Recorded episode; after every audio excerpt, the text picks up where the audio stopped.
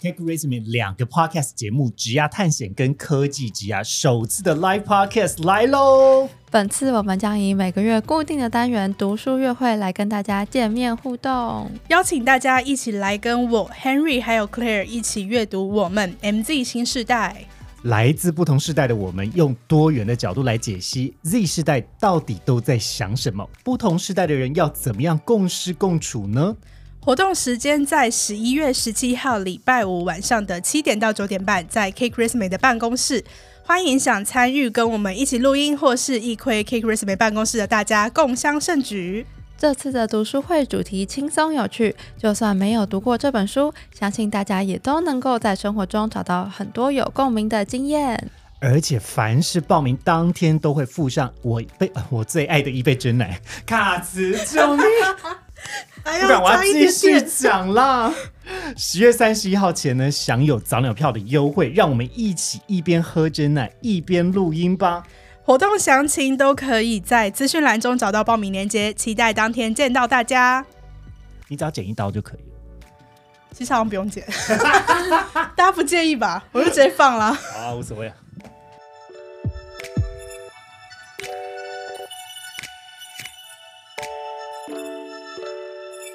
Hello，大家好，我是 Joe。前几周呢，我们的其中一集支线在讨论以终为始这个主题。那不知道大家听完后有什么样的心得？你们是偏向会做完长期目标，而且从现在开始努力，还是说会很全力的活在当下，见招拆招的人呢？那我记得在那一集当中，我们的工程师 Ryan 有分享到说，其实他觉得这两者并不冲突，但是可能因为我自己是比较偏向活在当下的人，所以每次当我遇到蛮以终为始的人的时候，我都会觉得他们非常的亮眼。那今天的这一集科技职涯的来宾就给我这种感觉，让我们先来欢迎他出场。Hello Daphne。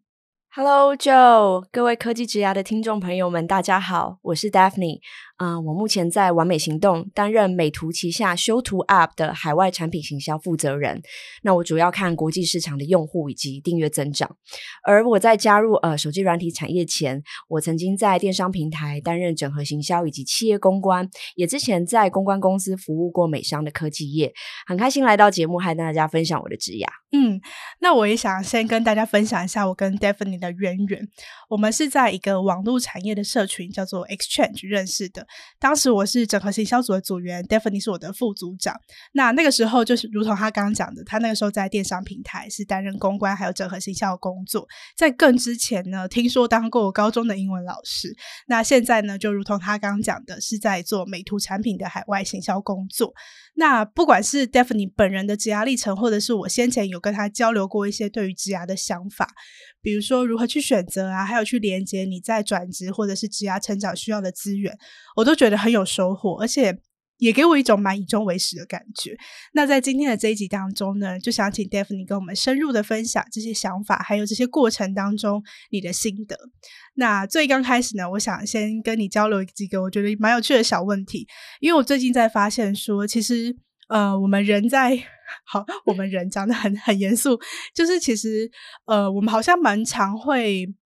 发现说，我们对我们自己的认知跟别人对我们的认知不同。是，那我觉得其实了解这个落差，有时候帮助你更认识自己，然后掌握你自己的优势，会是蛮有帮助的。嗯。所以这第一个小题呢，就是说，呃，有哪些你自己有意识到，而且你也很常听到别人夸奖你的个人的特质或者是能力呢？其实比较多人跟我提过的特质，大部分会是跟啊。呃沟通能力有关的，例如说，呃，口条逻辑算蛮清晰的，对文字沟通的呃掌握力比较高，或者是台风算稳健。那我稍微思考了一下，为什么大家有一些人对我的反馈是这些特质？我想应该是受到我过去几段呃不同的职业历程一步一步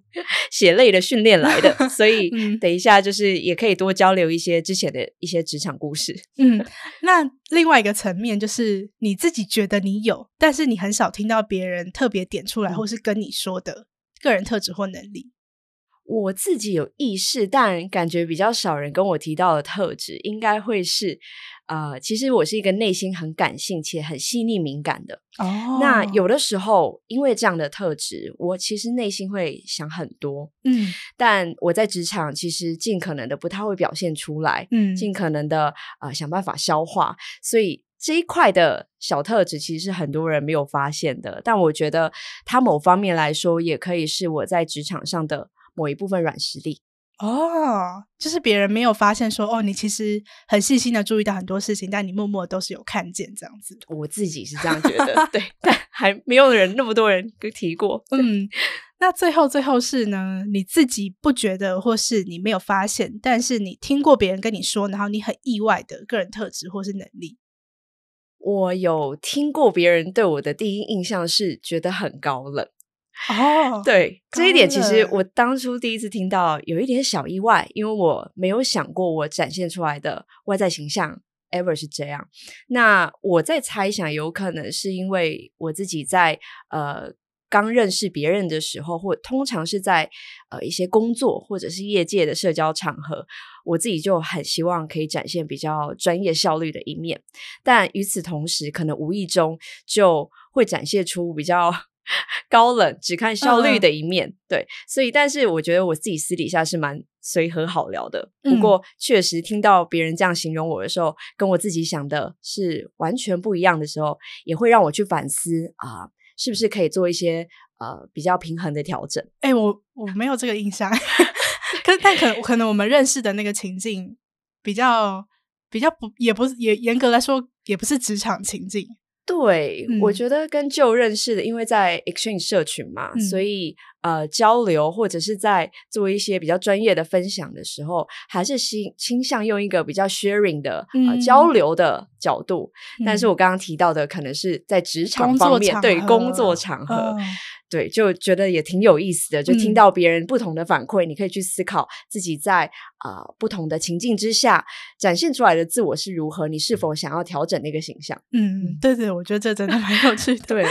好，那接下来呢，就进入到我们这一集呢正式的想要请 Daphne 分享的一些主题。首先是呢，他个人的背景，在成为现在做产品行销工作之前，刚好提到说曾经当过高中的英文老师，也做过公关行销工作。那那想再往往 往前回推一点，就是想知道说，呃，为什么当初念大学的时候是选择英语系？当时在英语系比较印象深刻的收获有哪些？嗯，我自己从小其实对语言跟文学都很有兴趣，所以高中考大学的时候，当时申请的全部都是外语类的科系，哦、因为呃，当时想法很单纯，就希望可以跟随自己的兴趣来选择科系。那也幸运家人挺支持的，所以因此我进到英语系之后，大学四年念得很开心。嗯，那除了说英语系本身的课业，或者是说它。呃，跟这个科系或是这个能力很相关的那些活动以外，不知道你在大学的时候还有没有尝试过其他的事情？嗯，呃，大学额外的尝试，我先讲我课内的好了，就是系上的。当时呃，念了英语系嘛，就念那些文学、学语言、增强那些能力都，都都挺开心的。那我额外做的尝试，则是我攻读了教育教呃教师学程哦，对。当时呃，因为我念的英语系是师范体系的，因此其实有很直接的资源，就是可以呃参与一些培训的学程来 train 你未来当老师。嗯，嗯，那因为呃我自己从大学时期蛮喜欢广泛不同的尝试，不给自己设限，所以那个时候就想说，哎，有这个机会可以。成为一个更专业的教师，我觉得没有什么不好，嗯，因为没有什么不好，所以我就直接呃去额外花了时间攻读这个学程。修完这个学程之后，我拿到教师证，有一些呃可以做教职的机会，这是很直接的 benefit。那另外。你刚刚有问到，就是还有哪些其他尝试嘛？那以课外的话，呃，比较印象深刻是我在大学的时候有参与呃我们学校 TEDx 第一届的草创团队哦，所以我觉得挺有意思的，就有点像校内的很小的新创。对对对，那个时候你想要把一个组织搭建起来，嗯，从零到一，呃，其实有很多，不管是学校的关系，或者是校外的赞助，你都需要嗯有更多偏业界的思考。嗯、所以参与那个 TEDx 草创团队，其实算是我课外尝试蛮主要帮助我后续求职的一块。嗯嗯嗯。那我也蛮好奇，因为我之前有认识过一些读语言科系的朋友，他们其实都会对于自己的未来的出路有一些。不知道算不算是困惑，但可能就是有一点，比如说英文，它是一个非常通用的能力，其实各种工作它都能够用得上。是。但是除了英文以外，有没有其他自己很坚强的硬实力或软实力可以比得过别人？所以我之前是有过一些可能外文系或英文系的朋友会有这样的困扰。那不知道你当时是怎么想？哦，其实这一块困扰我在当英语系学生的时候也曾经有。嗯，那那个时候是从。好像大二吧，就开始在想说，哎，未来可以有哪些呃求职的方向？那确实，因为呃英语它不是呃怎么讲，我自己我个人是把英语能力视为一个加分项，嗯，它比较是一个呃额外补充的的这个技能，对。那所以那个时候。因着这样的困惑以及有点小担忧，我尽可能的让自己在大学时期多参与一些呃课内外的活动，嗯、或者是有是一些呃 project management 专项的累积。对，像当时我其实除了参加呃 TEDx 的草创社团，我其实也参与了蛮多不同的社群，像是呃热音社或者是呃志工团队，都需要有一些、嗯、呃类似专项领导这样的一个。呃，经验累积，嗯，所以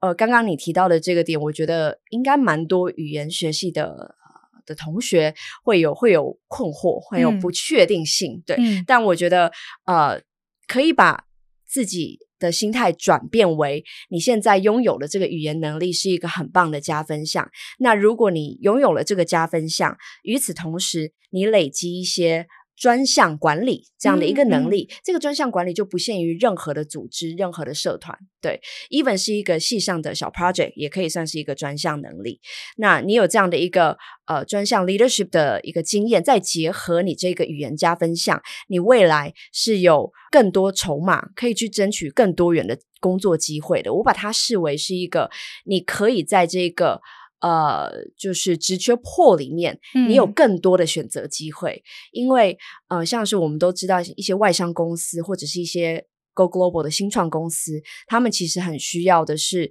呃员工或同仁伙伴有比较呃灵活的思维，嗯、但与此同时又要有国际的英语能力。嗯，那如果是往呃这样的一个方向。或者是比较新创，呃，比较灵活一点的呃工作产业的话，其实语言系所的学生，我觉得是有一定优势的。嗯，对。那因为我自己也是这样的一个路线成功的啊、呃、转职了嘛。对，所以我觉得也鼓励，如果现在听众朋友有是学生的，呃，可以在自己的呃在学期间，就是除了自己本科系的语言能力精进之外，可以多参与一些不同的呃校内校外的社团。那校外的社团，像我跟就认识的 exchange 就也是还不错的，对，就是可以增强一些业外知识的呃一些组织，对，可以有一些不同的经历的堆叠。对。嗯，我刚刚听你这么想，就其实想换个。立场来讲也是一样的，比如说商管科系的学生，也许他在课业上，或是他在系上的团体活动当中，他相对容易接触到一些专案管理的嗯机会或者是技能，但是他可能相比于外语学系的学生来说，他必须要更主动的去补他的外语这块的能力。那其实就跟你们也是一样，是只是你们就是彼此学的东西是颠倒过来的。对，没错，没错。嗯、对。那你当初毕业后就做了高中的老师吗？大学毕业有一段时间是呃，实际到高中去做实习的。哦，对，嗯、那实习的同时，我也有在一些呃兼课。对，所以当时呃教的确实是呃国高中学生为主。对，嗯、那刚刚有提到我其实后来离开了英语教育领域嘛，其实也是大学的各种社团探索的一个契机。对，后来有了转换跑道。哎，所以你的高中英文老师是主要是实习的经验，实习的经验，然后还有一些、嗯、呃业外兼课的经验。嗯，对。那当时决定说可能自己会离开英语教育这个圈子的工作之后，就是怎么去寻找这个圈子以外的工作？当时是做了哪些的功课，以及想了哪些的呃，就思考哪些条件啊，或者是优劣势等等。嗯，呃，那个时候在盘点自己的经历的时候，才发现哇。大学的时候没有太多业界实习经验，真的是 一个很、哦、很亏，对，非常的吃亏。但是也没办法，那个时候已经要毕业了，嗯、所以在盘点的时候，呃，我自己是尽可能的把大学的一些专案经验，呃，包装，呃，应该说把自己在这个专案里面所学习到的，以及担任的角色、贡献的价值写得清晰。了解自己的优劣是做了一波的探索，那这个探索不是靠我自己的呃思考而已，我那个时候其实有透过一些。呃，比如说亲朋好友，就是有在业界的，其实有做了一波的咨询。那透过呃这样的有点像是职涯咨询，我更了解到自己其实拥有比较多的。如果以软硬实力来讲，是软实力居多。嗯，了解。再加上刚刚有提到，我把英语力视为呃比较偏硬实力嘛，对，等于说我比较缺的会是硬实力。那当我发现我要写我的呃履历的时候，硬实力比较缺乏时，我尽可能把过去的一些呃大学社团或者是呃草创组织的这样的一个经验，把它稍微延伸一些，写更多是可以直接对企业来讲看起来有感的价值。嗯，等于说，我觉得，嗯，如果有这种跨领域的呃求职，特别像我的转换是比较大嘛，从英语领域到企业界，嗯，很重要的一点是，你要怎么样把自己过去的经验。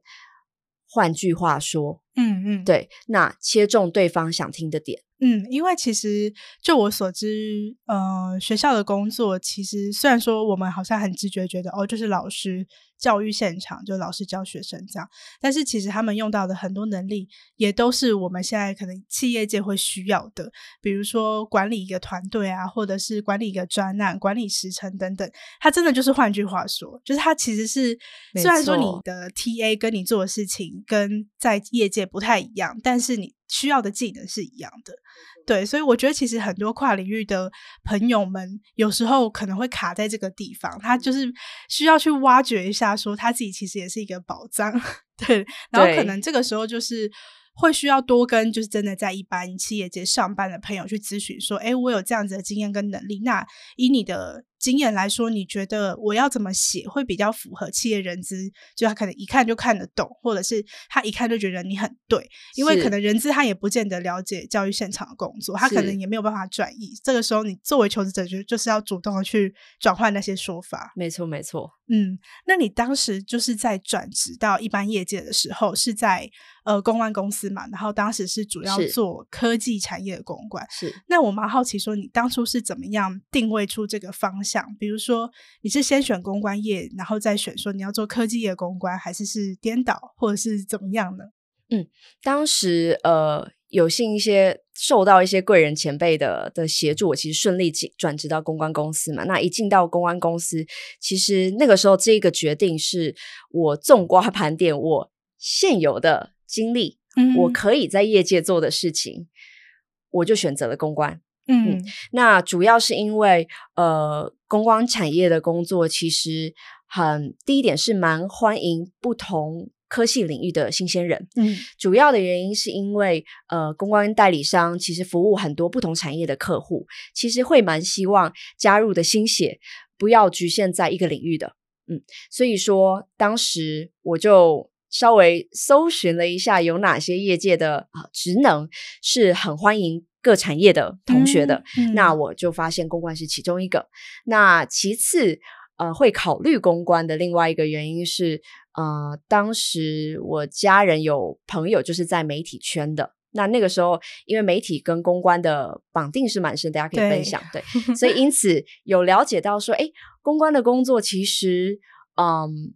很重沟通哦，对，那我把沟通这件事情理解为对文字在书写在口述的呃表达能力，嗯。那我就思考了一下自己既有的这些软实力，发现，诶，说不定我的经验是可以对这个职能带来价值的。因此啊、呃，我那个时候就开始在探索公关相关的机会，后来有幸进去，这样。嗯嗯、所以以我个人来讲的话，我其实还是比较偏，呃，应该说，我刚出社会的时候，我先以职能为主，嗯嗯，但是一进到呃我想要的职能之后，我开始思考的则会是。我负责呃，就是服务的产业，嗯，呃，就是是不是我有兴趣的，以及我长远来讲是不是想累积这个产业的 know how，嗯，对，开始又有一层的思考。嗯，所以我我个人的呃职业方向的话，第一份是先看职能，再看产业，是因为我的例子比较特殊一点，我是转职者。嗯，但如果以 general 啊、呃，如果是商学院，就是。本身就是往企业界走的同学的话，我现在以我工作了呃数年之后回头来看，我自己觉得可以先以产业优先，其次是职能。嗯，因为你觉得产业的那个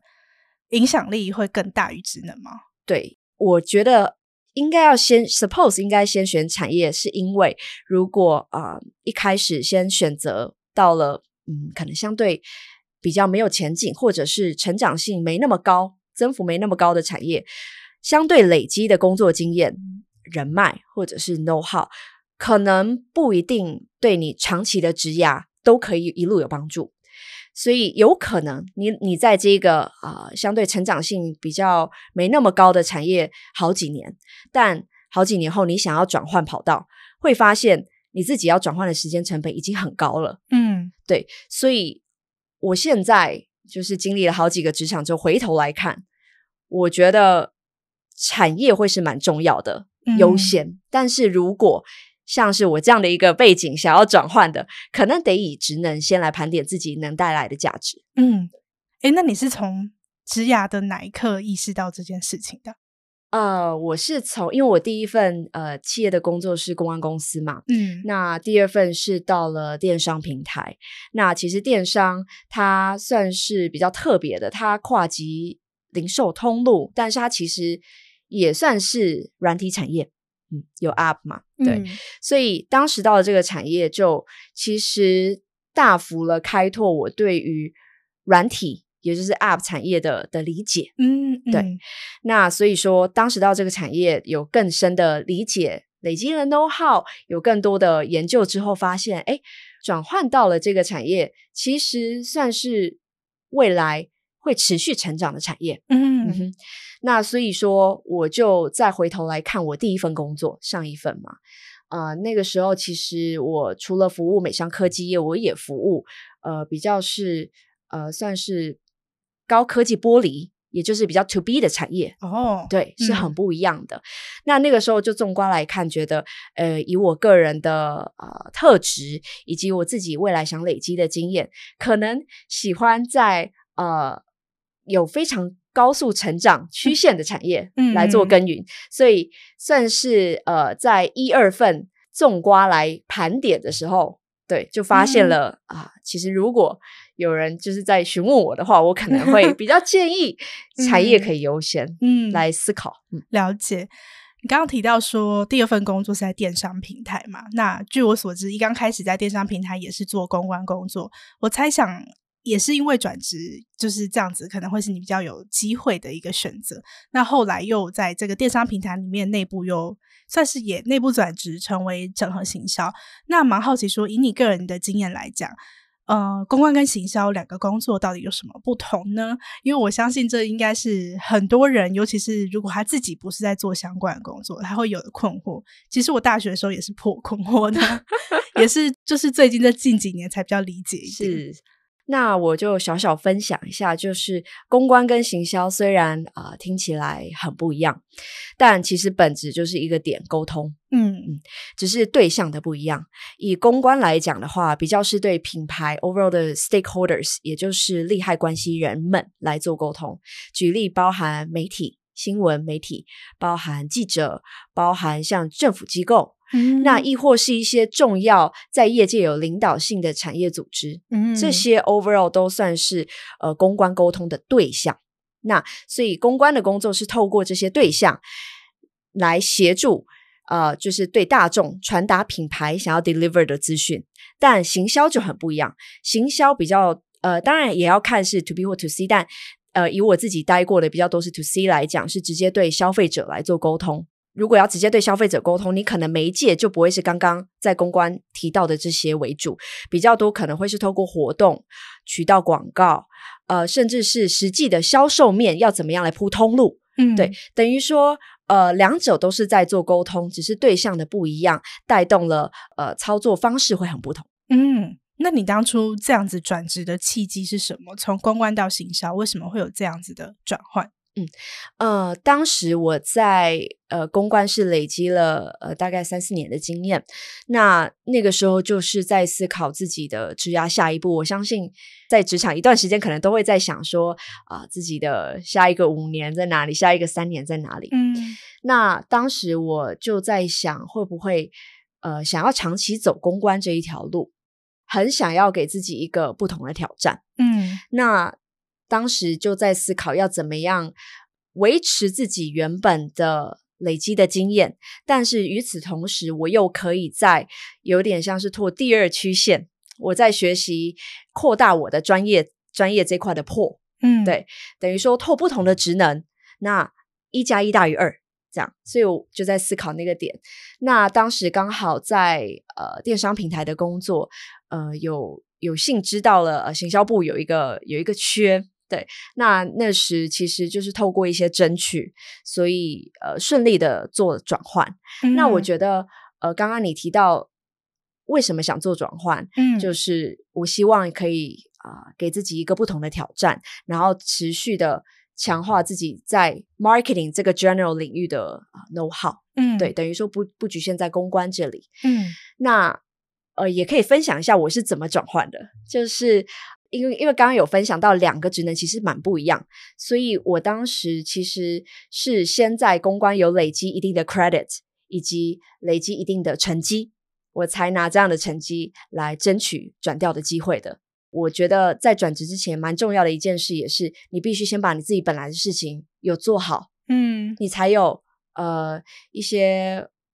话语权，或者是有一些筹 码，没错，可以来跟。不管是组织内或组织外的，来争取你想要的位置。嗯，通常都会觉得说，内部转职一定是比外面要来应征这份工作容易。嗯、但是也因为说你已经在这里面工作了一阵子，很多人都 认识你，所以等于是你其实要掌控的变因可能是这更多的。对，然后你必须要很确保说你在你原本的位置就已经有累积足够的。成绩跟足够的他人对你的信任感，你才比较能够去争取这个机会。是，嗯，那想问你说，后来为什么会决定离开在电商平台的这个工作？先讲一下，就是我在离开电商。之前最后一份的呃职能是整合行销嘛，嗯，那当时的工作其实也是挺多元的，需要跟很多不同的呃广告、产品、社群，呃，甚至是我本身在做活动，有一有很多不同的对接，是很灵活的工作，我很喜欢。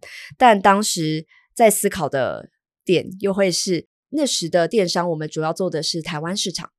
那因为我自己在大学的求学经历，啊、呃，还有后来。第一份呃到公关公司工作服务的客户是美商客户嘛，其实对于呃做国际市场一直有憧憬的哦。那为什么到了、嗯、呃就是有点像是第三份工作，如果以内部转调算两份的话，第三份工作才开始思考这个点，是因为老实说我在职涯的前半段一直觉得我必须要累积到非常非常多经验，才能有成绩来争取做海外市场的的工作。所以说，呃，其实是工作四五年才开始在想要怎么样来达到这个啊、原本最初的理想。我就开始在思考说，诶，或许我想要尝试不同的市场的话，可以先从外部的机会来看看。所以因此，当时我其实离开的考量很简单，就是我想要尝试做做看呃不同市场的 marketing。嗯，诶，刚刚听你这样分享，其实在职涯的前。半段都一直觉得说，一定要累积很多的经验才能够去争取海外市场的工作。那你有觉得说这个想法其实不至于吗？刚听你这样分享，好像是觉得有一些转换。嗯，呃，因为现在顺利的做了海外国际市场嘛，所以又会回头来看，就 是前面几个做决定的点，嗯，时间点，然后当时呃的考量是如何。那你刚刚问到的这一题的话，嗯，我觉得现在回头来看，其实我可以更早来做这个尝试，嗯嗯。那但是如果我当时做这个转换的话，可能会是 stick to 我原本的职能。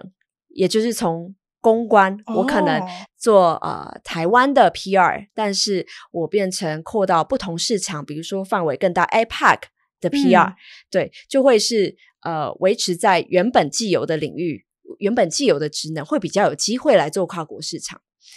但我当时的呃人脉以及 know how 都是在台湾市场的，嗯，所以如果我要做 APEC 市场的呃就是 PR，其实。也是有不足的，嗯，对，所以那个时候其实就是一个两条线在思考，哦、一个对很取舍，就是我想要在我既有的职能提早的开始来做海外市场吗？还是我要换个职能，嗯，来拓我的技能武器区这一块呢？嗯、就是对对对，所以其实，在不同的时间点思考的方向都很不一样。那你刚刚问到做海外，我现在回头来看，我其实还是觉得。呃，累积几年本地某一个地方的呃行销职能经验，再来转换，会让你有更好的筹码，可以来谈比较 senior 的位置。因为假设我呃在若干年前，我就直接先争取海外的机会，可能我当时在我既有的职能，不管是公关或行销，其实都还没有累积太多的经验值。嗯，所以我 even 转到做海外市场，我可能啊。呃一开始也比较需要从 junior 的位置再重新来做，嗯嗯、对。但是因因为我前面累积了四五年很扎实的呃行销相关的呃经历经验值，所以我觉得帮助我现在转换到做国际市场其实是更好衔接的，嗯、那也更好跟我的公司来讨论呃想要做的事情，可能可以是稍微 senior 的，嗯嗯。嗯我刚刚听你这样讲，我好像有一些思路也跟大家分享。就是当时你的想法可能是说，如果你在做完了呃公关公司加上电商平台的公关工作，要马上的转调到海外市场的话。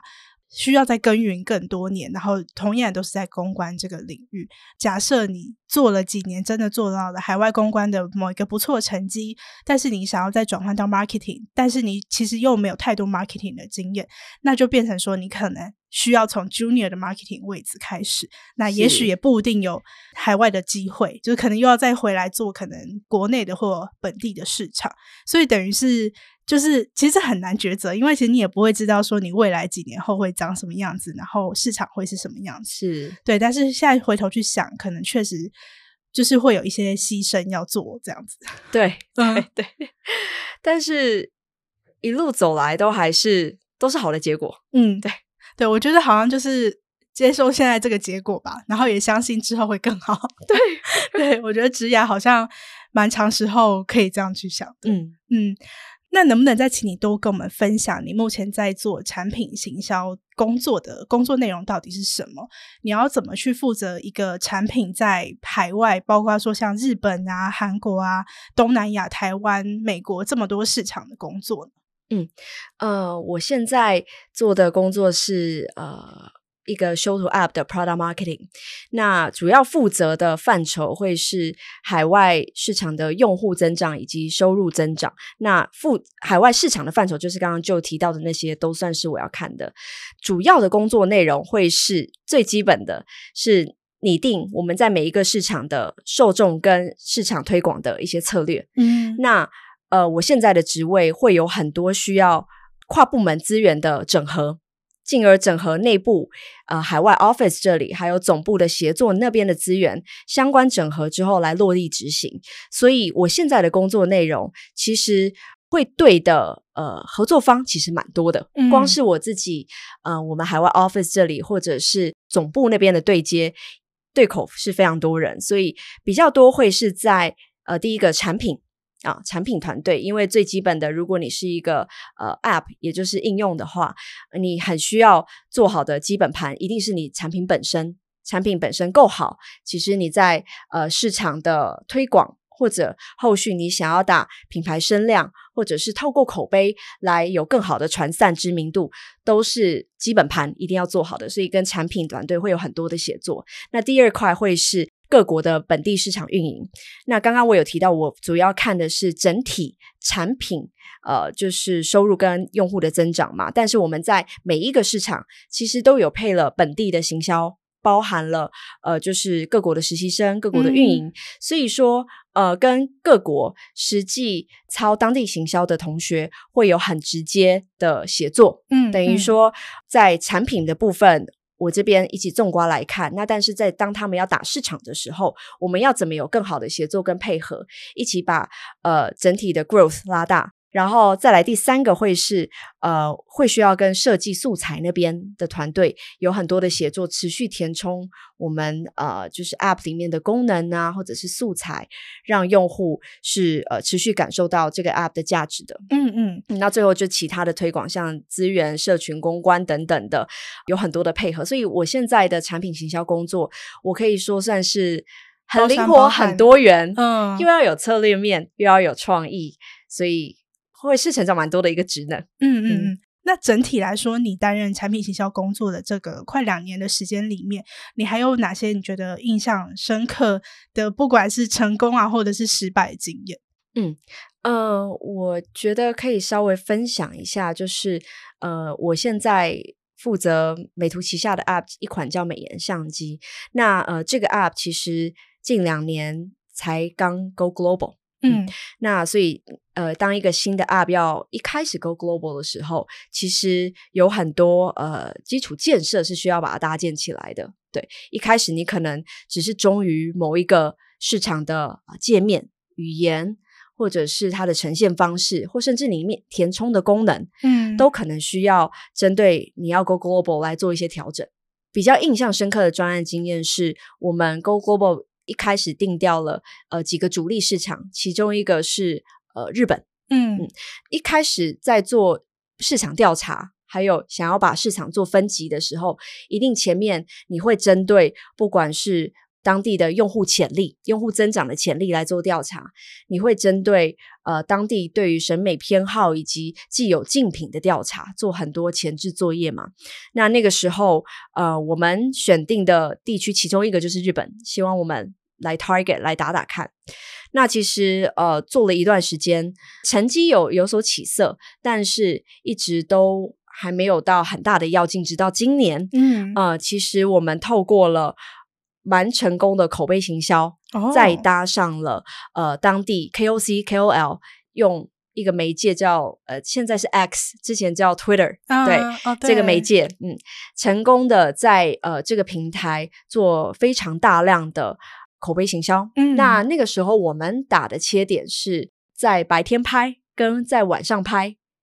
拍起来是怎么样？嗯，那当时这个专项其实一开始也没有想到。在那个市场做口碑行销会整个增长起来，但是是透过原本既有，我们就有发现，在当地有一些网红开始会传散这个功能，嗯，我们接着再注入增长的动能，嗯啊，不管是刚刚提到的口碑大盘的开始操作，不管是渠道开始来当地做投入，嗯，后续的这些加紧带动了啊，呃，我们在这个 App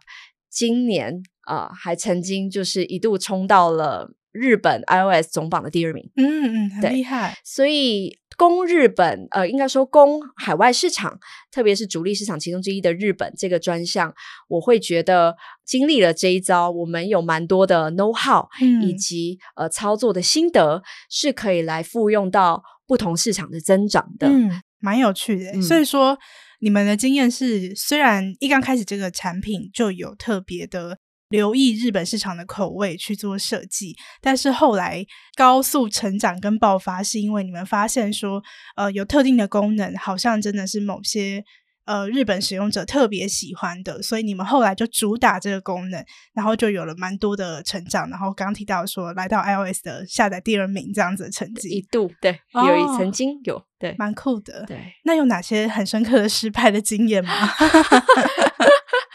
嗯。um, 我我觉得可以分享一下，就是我们在做海外国际市场的增长，在不同市场遇到本地化的难题。好了，就是我刚刚有分享到，啊、呃，我们在每一个市场想要做 growth，其实会很跟进当地的一些趋势，也就是说，我们真的要迎合本地的偏好嘛？对，那 trend 是其中一个。我印象蛮深刻，有一次我们在呃东北亚，就是有看到了某一个。呃，算是发型，嗯，对，蛮火红的。那真的是很多人，呃，就是一窝蜂的在当地想要尝试这个造型，所以我们就在想，诶，我们的产品有没有什么可以跟进的地方？嗯，那因为我们产品是有可以做发型相关功能的，嗯，对，所以那个时候就提案了，跟总部提说，诶，我们是不是可以来做一下这个造型，然后在该市场我们来推推看。那但是就发现到。要做本地化这件事情，其实有本地设计师的一些支持会还蛮关键的。因为当时我们在设计这一款素材的，呃，就是效果同学其实是总部的，他其实不是当地、呃、不是当地人，嗯、对，所以在尝试要做出这个效果的时候，不是那么的顺利哦。对，那呃，也也没有做的不好，只是说，嗯。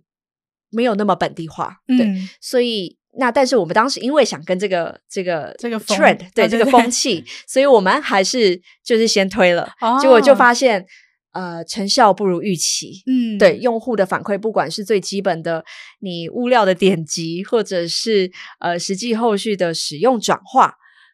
可能都没有原本预想的那么好，嗯，对。那后来因为这也是一个小专项嘛，所以也稍微复盘 review 了一下，就觉得，诶，可能是在本地化这件事情，嗯，有的时候我们可能还是需要有一些本地设计同学或素材同学的译助，也因此我们其实团队也持续的，呃，有在跟不同市场当地的设计师或素材设计师都有合作，希望可以。呃，陆续的填充一些可能真的是很本地化素材，而不是呃另外一个国家的设计师来做的，嗯、可能没办法这么完全 localize。这是一个经验，哦、我觉得是一个经验学习，蛮好的。对，也因此这样，我们后来真的在各个市场开始来拓这一块。嗯，我觉得它听起来算算是一个不是一件特别严重的大事，可是对，如果有发现到这个优化的点，然后把它优化好，未来是可能带来。蛮大的影响跟成功的，对，我听起来有种感觉，没错没错，因为这个事件你会知道你需要在拉的资源会是哪些，嗯，比如说 local 的设计资源会是一个，嗯，呃，符合当地审美的素材要怎么样来呃持续的增加是一个，嗯，那就会开始去想要怎么样拉这些资源，从内部的，从外部的，对，怎么样去判断说一个专案里面它。最关键的资源是什么？哪些资源是我们绝对不能够妥协、舍弃或者是让步的？对，我觉得能够就是抓到那个优先顺序，其实也是一个蛮重要的学习。对对，嗯，那最后最后呢，想要跟 Daphne 聊聊，就是我们最前面讲到的，我觉得尼泊以终为始的这一块，就是聊聊职涯赛道的选择。那刚刚其实 Daphne 一路都有跟我们分享说他的转职的历程啊，他的心得是什么，然后有些是他。呃，做完决定后的数年，回过头来看，也许可以再做哪些调整。那当然，就是我觉得职涯路上，就如同刚刚讲的，其实有时候你很难去预料它未来会是怎么样。所以有时候你当下的状态，或是你当下的选择，就是你当下能够做出的最好的选择。不过呢，我们就是呃，想来跟你再深入聊聊关于这一块的想法。呃，第一个就是说。工作多年到现在，你觉得你自己的强项在职场上面的强项是什么？然后还有哪些弱项是你嗯，不管有没有要要补足，但是你自己有意识到？嗯，那先分享工作多年来我自己感觉我自己的强项是呃，应该有三点。第一个是嗯，快速学习力。嗯，我觉得这一块是呃持续锻炼来的，倒不是与生俱来，就是。因为我第一份工作是在呃第一份业界的工作在公关公司嘛，那公关公司因为服务不同的呃品牌客户，所以很多时候是需要快速的 prioritize，然后要有 multitasking 的能力的。嗯，所以说呃快速学习能力在第一份很快速变动的公关代理商的的生涯有锻炼，后续到步调一样很快的电商平台哦，对，持续的 锻炼，然后接着进到了呃 App 产业，嗯，也是变动比较快速的，所以嗯，一路这样的堆叠，我觉得就带动我第一个强项是快速学习力，那第二个会是工作上，我觉得可以保持弹性，这也算是我的强项之一。嗯，那弹性的定义。我个人会是落在和别人，或者是跨部门，或者是不同的团队，我们要协作的时候，呃，我比较倾向可以倾听对方的想法。那比较不是坚持己见，可能我们可以来找到一个平衡点，对两边都可以 benefit，甚至对我们共同的目标都可以更好的。嗯，所以我在工作上比较倾向保持弹性。那我觉得这可以算是强项之一。那第三点，我自觉我的适应力算比较强。嗯，这一点不管是在我的生活或是工作上，当我在转换到一个陌生环境的时候，我自己都会。比较倾向赶快找到方法，让自己快速习惯，那呃慢慢的步入正轨，嗯，对，所以就是快速学习力、工作保持弹性跟强的适应力，嗯，我觉得算是我个人强项。那也觉得是呃现在变动快速的职场，就是大家工作者都还蛮需要的。对对对，对，嗯，对。然后呃需要加强的话，我觉得应该会是完美主义。就我自己，其实，在一直以来都有这个，我觉得需要强化的，就是过于完美主义，其实不是很好。哦，对。那它会投射在啊、呃，当你今天有一个项目很急的时候，嗯，完美主义说不定不是一件好事。对，对，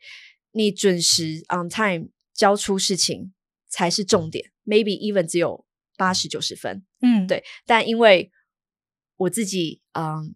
有的时候都会喜欢把事情做到很完美，嗯，过去也曾经有几次经验是，呃，因此小 delay 到了呃提交的时间等等的，嗯，所以我觉得这一点是呃我一直都有自觉，那持续觉得需要加强的。对，哎，你刚刚指的那个弹性是说大方向上是可以弹性的，对，但在呃小事情或是执行面上会容易过度完美主义，是这样子的分类吗？呃，类似哦，对。那作为一个转职经验蛮丰富的人，除了你刚刚提到的适应的速度快，然后工作的步调快，还有弹性大这三个，你个人认为你目前具备的强项以外，你觉得在转职的路上还有哪些能力啊、心态是很重要的，想要特别的分享给我们的听众朋友？嗯，我觉得能力的话，跨领域转职很容易，在你刚开始要思考的时候，会觉得哇。我今天要做一个之前没有做过的事情，会不会做不到？会不会对方觉得我不够 qualified 等等的？但是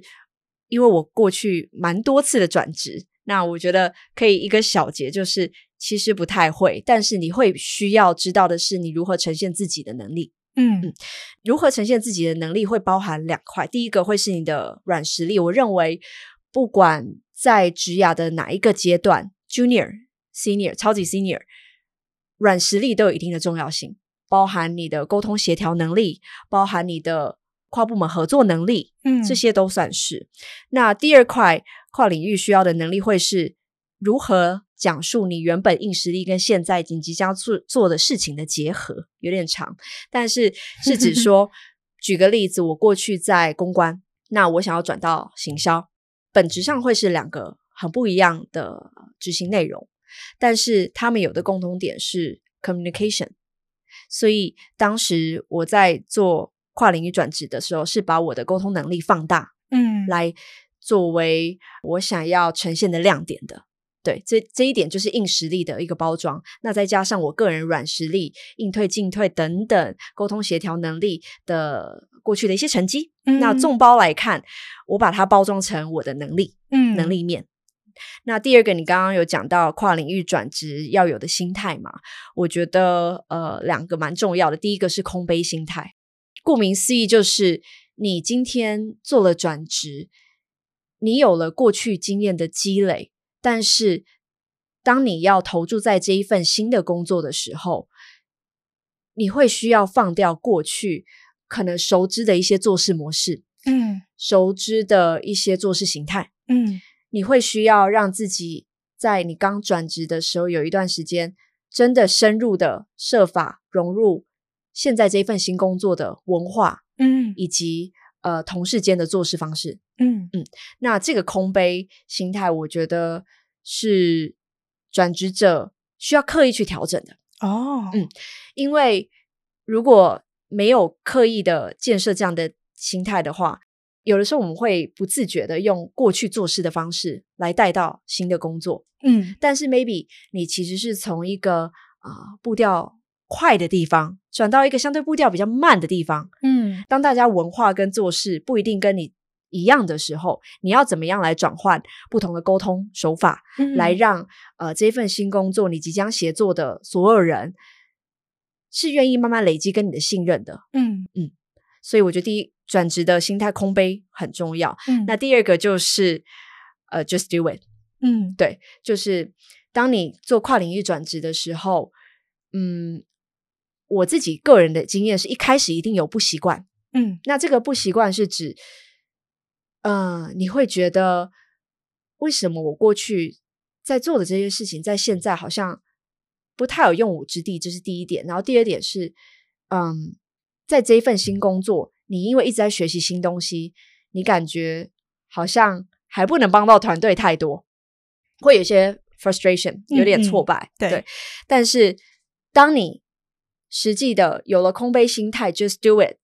就是把你新的工作。分内交代你的事情，尽力的做好，尽力的去，呃，在刚转化的前期多去请教，嗯，对，不要害怕多去请教，设法把你手上的工作能做到，呃，基本以上。嗯、我觉得，呃，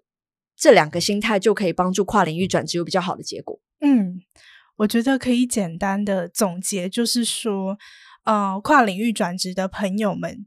要让跨领域这一个经验成为你的强项，但是也不要让它成为你绑手绑脚的一个束缚。是对，就是你你跨领域的经验啊，一定过程中累积的一些软硬实力，是非常值得拿来作为你个人在求职上面不断强调的一些优势。但是因为你也有这些优势，所以你可能习惯了你过去的某些做法或者是某些文化，那也不要让这些做法跟文化成为你在新的工作或者是新的环境里面，好像一直无法融入大家，或者是无法呃快速上手新的环境需要你成为的那个样子。对，我听起来就是这是要达到一个巧妙的平衡点。是。